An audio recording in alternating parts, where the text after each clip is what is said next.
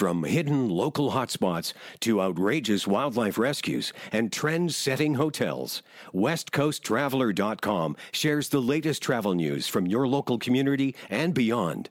Travel the spectacular west coast of the U.S. and Canada without leaving your armchair and start taking notes for your next adventure.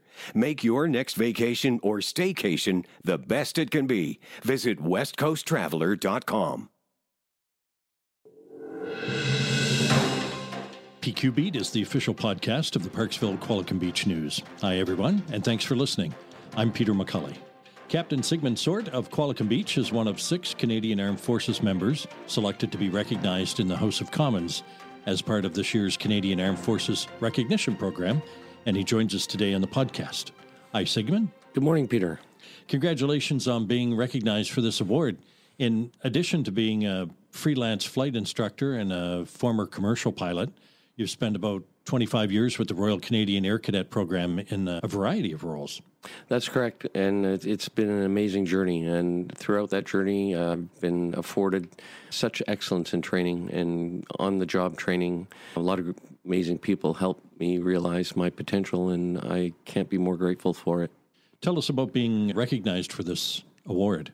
That was incredibly surreal, Peter. I was once asked by a rather famous airshow pilot, Bud Granley. He was in the mess at 19 Wing Comox one morning when I was doing a summer program at the base. And he said, Sig, I'd like you to fly my yak for me to the Red Deer show. And I did know that we were the only two in the mess because we were up early and first to the mess. Before I knew it, I was looking over my shoulder wondering who he was talking to because it can't surely be Bud Granley asking me to fly his yak. But it was, and that trip did happen. And as if an echo, when I was uh, telephoned by my chain of command and asked if I was sitting down and said yes. And they told me I did that take over my shoulder. You sure you're talking to me? Because there's so many great people doing the same work to be singled out along the way. I'm not privy to all of the candidates and so forth, and I didn't even know it was a thing. But I learned more about it last week in Ottawa, and I'm incredibly humbled and I'm gobsmacked still. I'm still in the flight levels. It's I haven't come down yet. Tell us about the ceremony in Ottawa. The Wednesday ceremony at Parliament Hill was uh, as if out of a movie. I was a secondary school teacher for a lot of years before I was a pilot. So teaching Canadian history and the parliamentary system and all that sort of thing, I'm used to seeing pictures of the Hill and those places of great meaning and import to running a nation. But to be singled out to be presented in the House of Commons, that was really surreal. They took us into the temporary House of Commons. We were escorted in deep into the chambers and sat with the Speaker of the House, Anthony Rota. And he has a very large office, I have to tell you. it was a library room, lots of books, very tall ceiling. Lots of reference books. Yes, I should imagine. I didn't actually scope out the spines of the books, but the six of us and our and our escort, which for me was Barbara, my wife, and he asked us to take a seat at this very large, beautiful oak carved desk. And it was there that we got to learn about each other as the six candidates, about what it was that was primarily driving why we were selected for this great honor it was really a powerful, uh, moving experience, and we got to learn a little bit about the speaker too. And then from there, it was a lunch break in the parliamentary dining hall, and then up to the speaker's gallery. We were told to be in a specific order because it's all highly choreographed, as everything military is. So, yeah, we were asked to stand when our name was called by the Speaker of the House. It was at the end of question period, and we did each in turn, and then we stayed standing while the applause thundered, and that was surreal. And I looked across the way at my son, who was in the MP section. My member of parliament, Gord Johns, and his team were really good about getting us some passes for a few family members to witness that event. I took a moment to glance over to them as well, and it was really out of a movie. It was an incredible moment of awe and splendor, and yet I felt the weight of the responsibility of being the chosen to represent so many Canadians that do the great work that we see from time to time in the news. Let's talk about some of that great work. A few years ago, when we had those massive weather events in the lower mainland and whole communities were cut off, you were a volunteer pilot to help some of those folks. You hopped in your Cessna four seater to help evacuate people. Yes, indeed, I did. When the atmospheric rivers or the Pineapple Express, as some people still call it, hit Vancouver and wave after wave, I did take to social media and remind my family and friends that I had this aircraft and that if they needed some help at no cost to them, that I'd be happy to oblige. But when I posted that, I didn't realize that I'd end up in the thick of it either. That was really natural born. At our local flying club, Parksville Qualicum Flying Club, word went around the table that they were looking for pilots to help move people and stuff over Chilliwack Way. So my very first day was within 24 hours being named as an additional insured on uh, this chap's Cessna 182, and I flew that actually the first day, flying goods and such into Chilliwack, and that was a war zone. When I say it's a war zone, it's perhaps a little bit over the top when you consider what real war zones are. But it was a hornet's nest of helicopters and fixed wing aircraft getting into a small grass strip in Hope, BC. And uh, it's not a control tower. You have to be really sharp. You have to fit to the pattern such that it was. And you had to go through the emergency operating center to get your landing time and your departure time and so forth. And at the end of that first day, I switched to my personal aircraft for the balance of the two months of flying. I flew 49 missions. The early missions were flying people, pets that were separated by the landslides um, from their families, their communities. I was just one of many pilots getting those people back to where they needed to be on the correct side of the landslide in question. From there, it went into moving essential goods, everything from food to feminine hygiene products to medicines, blankets, uh, water, lots of water. Some people were running out of water. As you might remember, the highways were severed for some time. It's not a quick repair. So it was an air bridge that really kept some of these communities going, and I was one of several pilots that was part of that. Sounds like a very emotional experience. Was there any particular trip or any particular group that you helped that stand out? Yes, I'd have to say Boston Bar. It was like several communities severed from everything else in terms of supply. And 442 Squadron had done their great work in the initial hours of the landslides with the Coquihalla Highway and rescuing a lot of people and so forth. And then the mission morphed into supply lines and such, and that's not really their thing. Who's going to be doing that? We're small light aircraft. We get into small spots, and Boston Bar is a grass strip that's closed, it's abandoned we were allowed to use it because of the emergency situation. If we were to find it unusable or dangerous, the RCMP was going to close the adjacent highway. It was effectively minimally being used anyways because of the landslides. But nonetheless, when we arrived as a small gaggle of aircraft, about half a dozen of us first day, the local volunteers were there to receive the goods, uh, food and blankets and uh, water and all the things that we were flying in. And they broke down in tears as we were unloading our aircraft and loading the back of their pickup trucks and so forth. It was really a powerful experience to see the humanity just breaking wide open and the appreciation that they weren't forgotten. They were in dire need of food and water and so forth. The logistics, that was such a massive flood and landslide disaster. The BC government and other agencies were pedaling as fast as they could. So this was a niche market, if you will, for general aviation. We just started flying cycles uh, into Boston Bar, and uh, next morning we couldn't get in right away because of fog. That's the other thing. We're flying in the mountains in wintertime in British Columbia. So I had to fly farther up the valley and put down at Lillooet Airfield to have the fog burn off at Boston Bar to get another load in there. And anxious when you're just sitting waiting and people are anxious for the load that you have on board. But nonetheless, flew down about an hour or two later. And again, I wasn't really ready for the, deep human emotion, the crying, the spontaneous hugging. You don't know this person, and here they are just embracing you. And I'd have to say the other thing that was deeply profound was the Hope Airport when I was flying racetrack patterns between Hope and Chilliwack, vacating people. Uh, not everybody had a ride. So when you enter the public side of the air fence, and get into the little airport terminal at Hope, people are coming up to you and literally grabbing your arm, pleading with you for you to come back and get them, telling you why it's so compelling that they should be chosen. It was difficult. I had to tell them that I had my seat spoken for on this mission. Talk to the emergency response folks, uh, get on that list, and it's hard to fly away and leave people behind. Even though your plane is full of people, you wish you had a larger plane. you wish you could have done more. And it was just a small ocean of people, and the humanity was raw and aching and crying and yearning to be rejoined with loved ones and back in their home communities and so forth. There were people abandoning their semi trailer trucks. They couldn't go anywhere because of the landslides and they had to park them. There were lots of stories, thousands of stories, but being physically grabbed, being physically hugged spontaneously, the pleading, the crying, the humanity was deeply moving and affected me greatly. It sounds like a deeply emotional event. And you were there for two months? The better part of two months. We flew all the way through to winter solstice. Operation Elf was flown that day. And Operation Elf was donated Christmas goods and food and so forth going up to Merritt, BC. And Merritt, BC was in the news cycle a lot because that community was completely flooded out and completely evacuated. They got hit really hard. So the bulk of our flying was to Merritt, and Operation Elf was just like a crowning achievement on what we as small general aviation pilots were able to contribute to helping uh, fellow British Columbians have a, a decent Christmas despite all of the hardship they found themselves in. Working in the Royal Canadian Air Cadets and the Air Cadet gliding program has most likely taken you to some pretty interesting places. Over the years, yes. I'm the operations officer currently at 90 Wing Comox, and I run the spring and autumn familiarization gliding.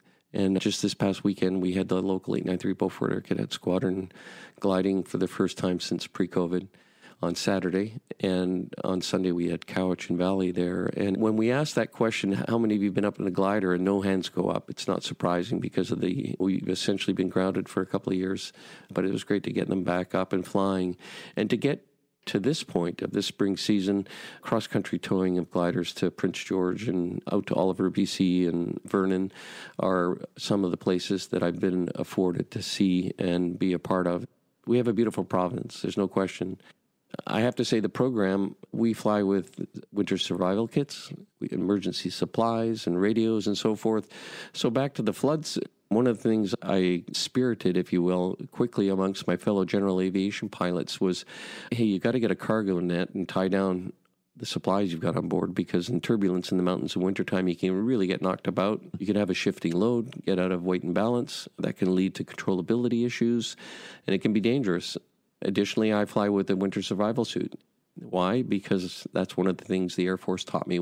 They have a very old publication called Down But Not Out, and British Columbia plays for keeps. We're flying single engine small airplanes, so when the engine quits, it's not the greatest feeling when you're in rugged mountains and you're looking at how maybe to have a controlled crash. First, you have to survive the landing, but then now, how do you survive? And how do radio signals get out because you're in steep terrain?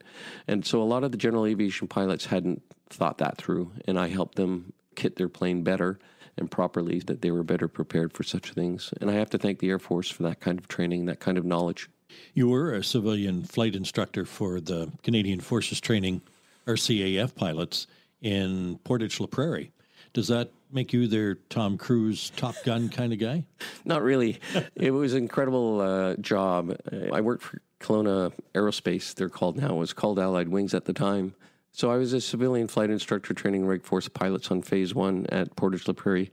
The environment is entirely military. So you're in a military base flying military aircraft, flying a military training program even though I was a civilian instructor, I had to meet all of the Royal Canadian Air Force standards in order to be able to train Air Force pilots.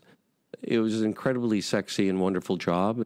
I poured myself into it. I loved it so much. I didn't know I was working, actually. I thought I was just playing hard.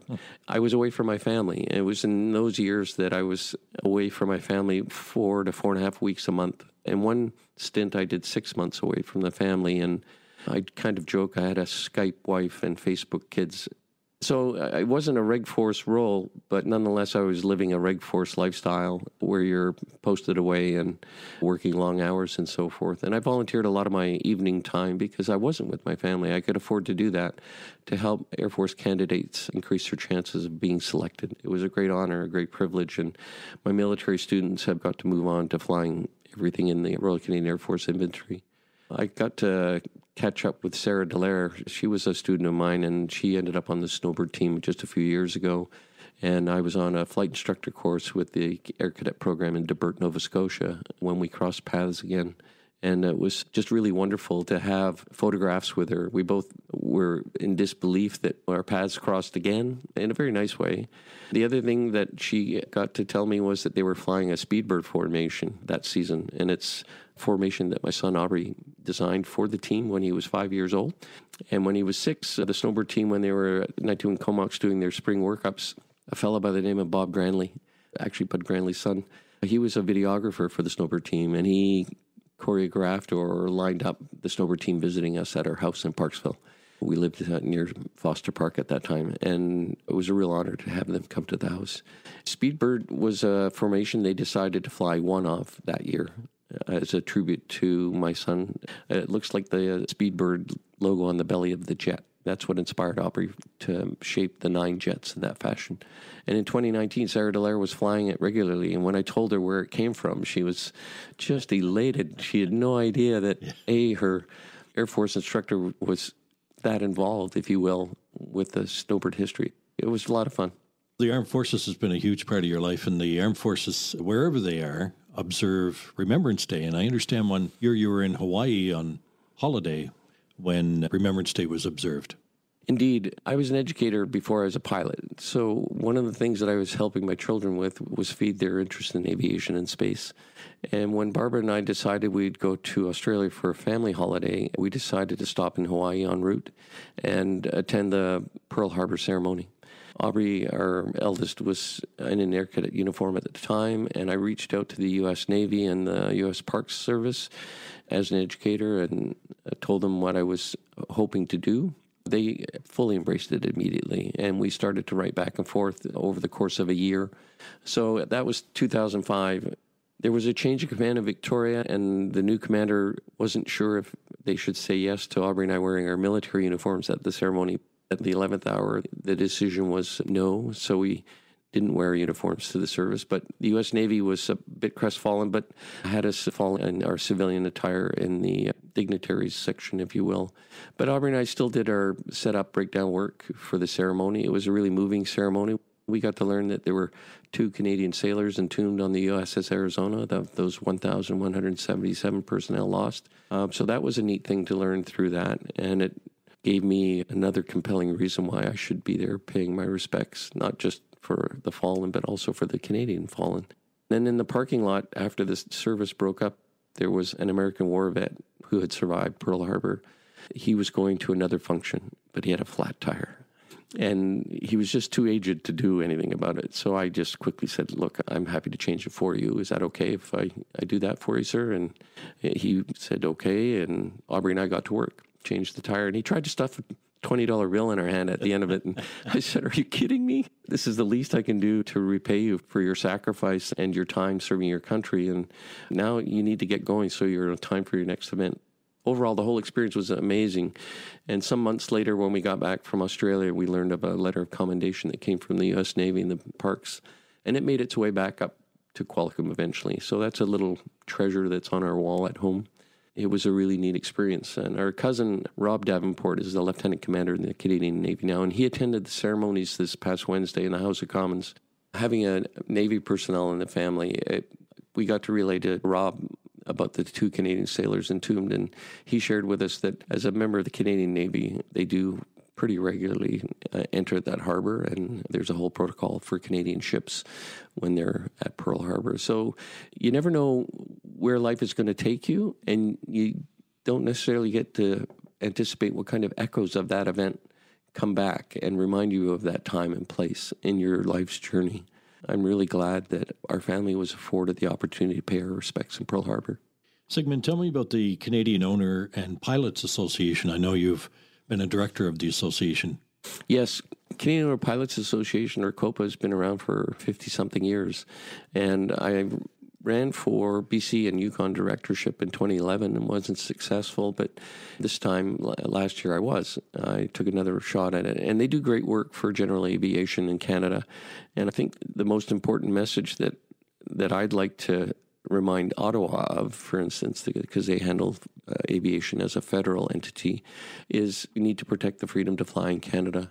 And the general aviation is an important part of the landscape. And I, I think the BC floods and landslides showed that in spades. And right now we've got forest fire that's cut off Highway 4. And I just came from Qualicum Airport where the parking lot is full. And people are taking flights across the hump because the long way around is just not going to work for them. But COPA is an entity that helps people navigate the bureaucracy of the federal government if they want to build a local airport. It's there to make sure that aviation medicals for pilots are handled properly and in a timely fashion. They like to remind, especially Canadian politicians, whether they're provincial or federal, of the monetary value that general aviation pilots make to the economy and the important roles that we play.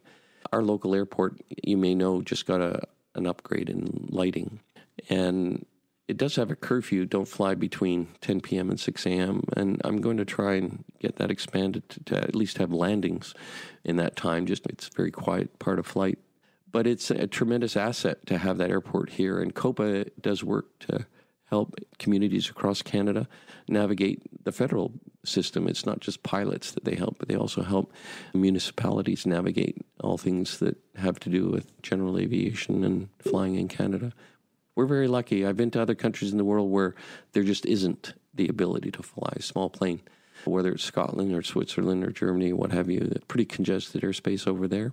We're very fortunate in Canada to still be allowed to use the airspace. It sounds like you've spent more time in the air than you have on the ground. Have you um, ever thought about how many miles you've flown so far? Oh, gosh. Yes, but I, that would be quite a project to try and figure it out.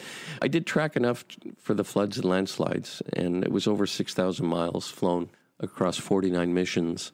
And I've got a bit of data on that. I don't have it all memorized.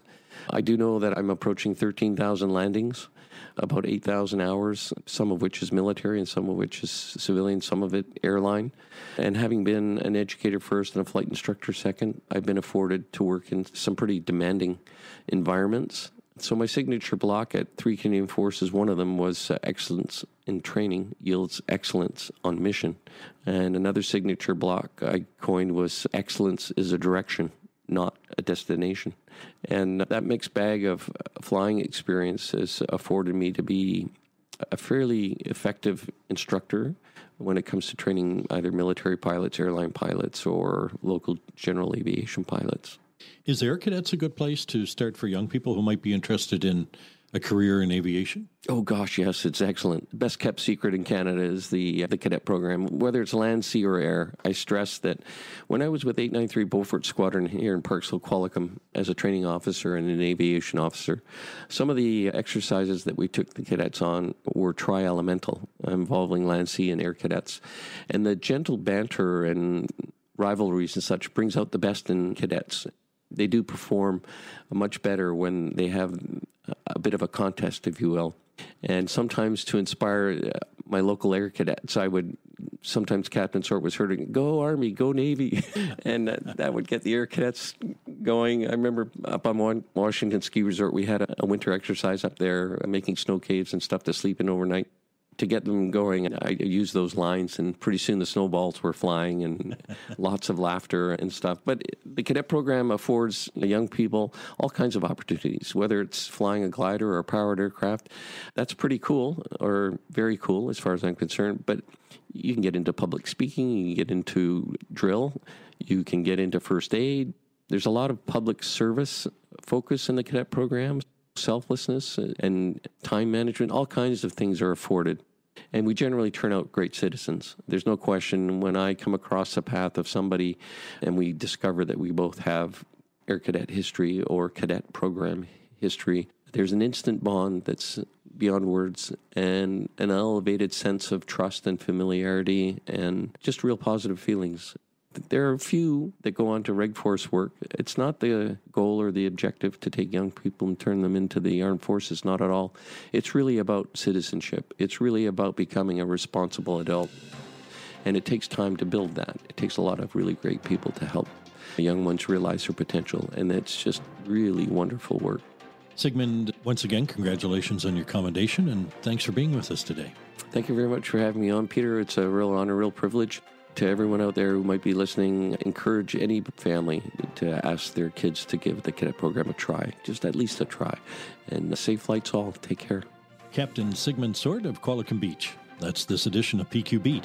If you have comments or suggestions, you'll find our contact information on our website, pqbnews.com. Discover what's happening around our province with todayinbc.com. Sign up today to get the latest news right to your inbox and never miss the news that's important to you and your family. From community news in your neighborhood to what's happening in our province, your source for daily news is todayinbc.com.